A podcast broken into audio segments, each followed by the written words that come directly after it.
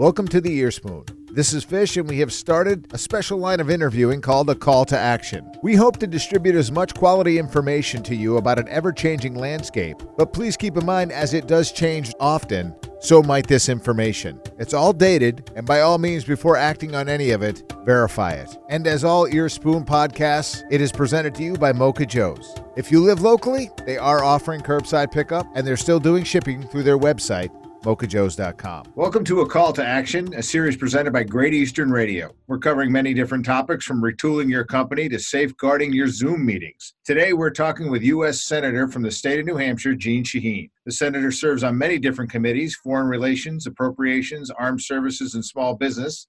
I'm Peter Fish Case. Senator, welcome to A Call to Action. Well, nice to be with you, Peter. All right, the hardest question of the day. I know I got it for you right now. How are you? Well, you know, I'm in good shape because I and my family are all healthy right now. And I think that's the most important thing. And we've got everybody. I have a son in law who's an air traffic controller and one who is um, involved in housing. They are still going into work, um, but everybody else is working remotely. Okay. That's well, that's good to hear. All right. So let, us get right into some of the stuff that you've had firsthand um, firsthand access in as the lead negotiator for the provisions in the small for small businesses in the CARES Act. What was the single most important piece of that um, for you? Well, my priority since the coronavirus has hit is to do everything I can in Washington to support those people who are really hurting, people who have lost their jobs, small businesses in New Hampshire. I know it's true across New England. Small businesses are really, uh, so many of them are really hurting, and the goal of the Paycheck Protection Program was to try and both support small businesses and support the workers that they hire. And that is still the goal. Obviously, businesses went through the first round of money very fast. There were, uh, I think, some real mistakes in implementing that by the administration and the Small Business Administration because they didn't do a thorough enough job of vetting. We um, there were too many larger businesses that were able to get money when the small mom and pop shops, those people who um, are really struggling, need it the most there is an effort to correct that. But the problem we still have is we're looking at yet a third round in the whatever legislative package ultimately comes over to the Senate. I guess we've gotten it from the House, but whatever comes out of that, we need the data. We need the information from the SBA on what's working, what's not working. I've talked to businesses who have gotten the Paycheck Protection Program and those who have not. And there are concerns among both groups. But we can't do anything about that in the next legislative package if we don't have the data. And so far, the Small Business Administration, the Department of the Treasury have been stonewalling the committee and not willing to come before us and give us the information we need. That has to be frustrating. I mean, how, how do you break through? Very frustrating. How, how, well, how do you I through that though. I, I, think we can tend to raise it every opportunity, like this um, conversation we're having, to point out to people that this is not something that allows us to make good policy decisions. I, I appreciate that people who are in SBA and working on this are really overwhelmed. I'm, I'm not being critical of them for this. This is really a function of the leadership, and we need to do something about it. We need to get the information to make good decisions to help businesses, to help workers, so that when we get through this pandemic, we have small businesses who can start up again, who can keep their workers on and be ready to go. Okay. Well, let, let me ask you this. So this is this is round number three that we're going into. Um, how many more times can the Fed keep going to the well? I mean, do, do, what do you feel is is the overarching feeling as to is it one of these situations where we're in this nobody pandemics well world and we're just going to keep trying to figure it out because we're all fixing the car as it's moving? I mean, is that is that kind of where we are? I think it is to some extent. Look, we know that people in New Hampshire, in Vermont, across this country are still really hurting. They've been laid off. Um, they're able to collect unemployment, but that's not like having a job and having the security of your job. We know that there are a lot of um, people who are still worried about the coronavirus that hospitals and healthcare providers and those people on the front lines are really at risk and and there's still so many challenges there financial challenges now for hospitals and medical providers and every economist I've talked to every official has said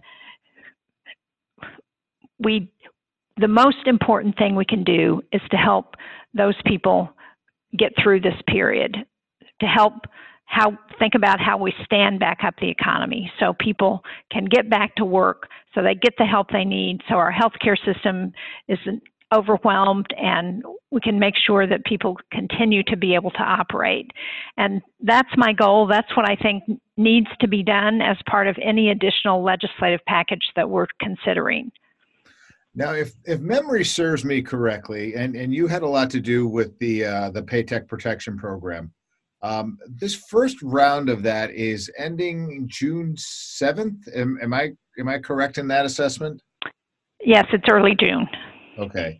Um, is there hopes to add extra provisions to extend that as well, or is it is that out in in this round? Well, what the House did in their package of legislation was extend what was eight weeks in the CARES bill that passed the Senate to 24 weeks as I've talked to small businesses in New Hampshire, particularly people in the hospitality industry and the tourism business, they have been particularly hard hit. And what they say to me is, look, I want to hire back my employees. I've got money to do that, but it doesn't make sense to hire them back now if there's nothing for them to do. So if I can wait and hire them back when we're ready to stand up our operation again and have the extension of that eight weeks, I'm in much better shape. And so I think we've got to look at that as the House did when it comes to the Senate. I think we've got to look at the payback period for small businesses. The House did that as well and see how we can change it now that we've seen how some of it is working.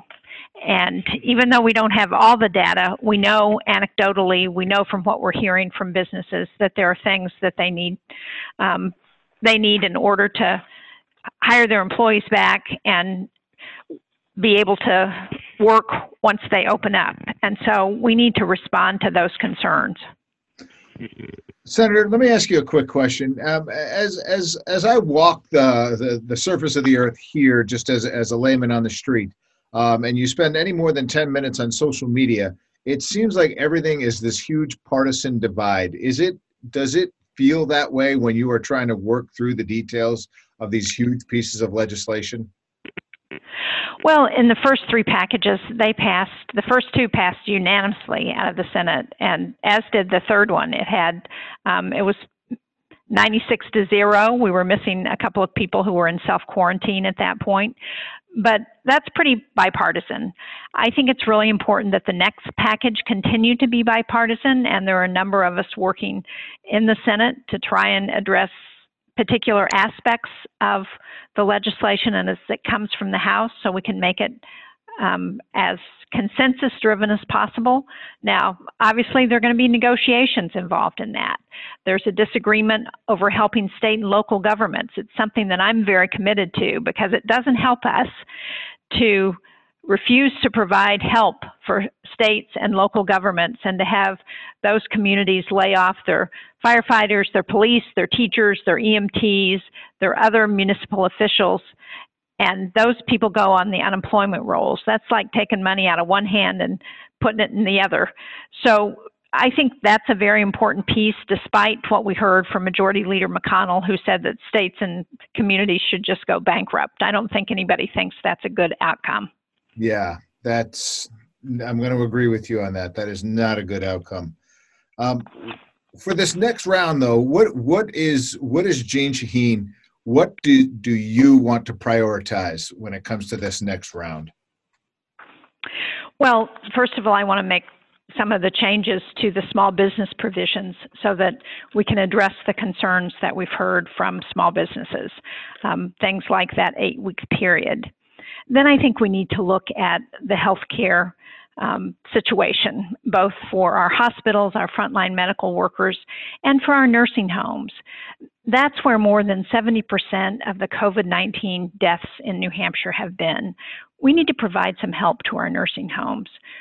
As I said, we need to help those state and local governments who are really on the front lines of this. And, and that means supporting those essential workers one of the things that's in the House bill that I think is a very good idea that New Hampshire has started to implement um, already is providing help to those frontline workers who are healthcare workers, first responders, uh, those keeping the grocery store shelves uh, stacked, people who are really putting themselves at risk during this time. We need to think about how we can provide some additional compensation.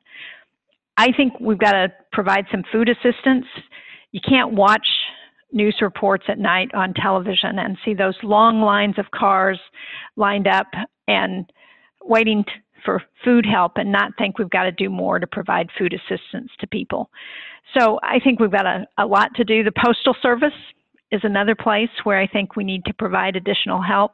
It is not going to help anyone during this pandemic to have the Postal Service be privatized or um, get an even worse shape.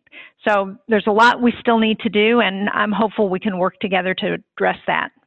Well, you know, I, I, I, for one, appreciate the work that you're doing and seeing this as clearly as I see it. And I know that we had to do this over over the phone today, uh, so you missed me nodding in agreement with you throughout this whole thing.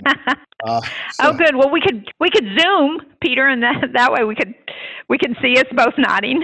All right, maybe maybe the next time when we go for an update, we will do that.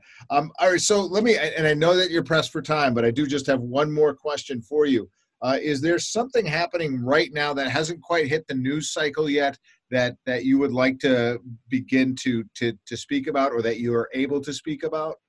Well, it's actually been in the news, but I think not at the level where people have really internalized it. And that is the fact that the Affordable Care Act, where so many people are getting their health care, is under attack.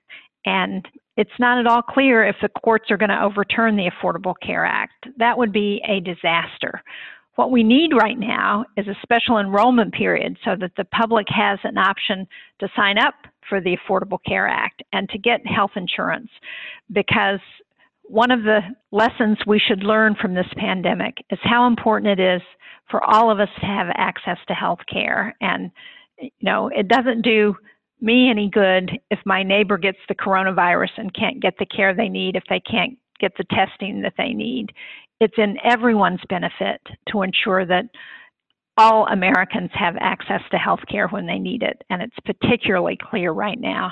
Senator Shaheen, thank you. I know you're busy. I'm going to let you go do the good work that you've been doing uh, on behalf of the country and and your uh, in your home state of New Hampshire. I appreciate you jumping on a call to action with me today. Great to talk to you, Peter. Thank you. Stay safe. You as well. Thank you for tuning in to a special segment of the Earspoon called A Call to Action as we navigate the waters of a worldwide pandemic. More information will follow, and as always, be safe and be six feet apart.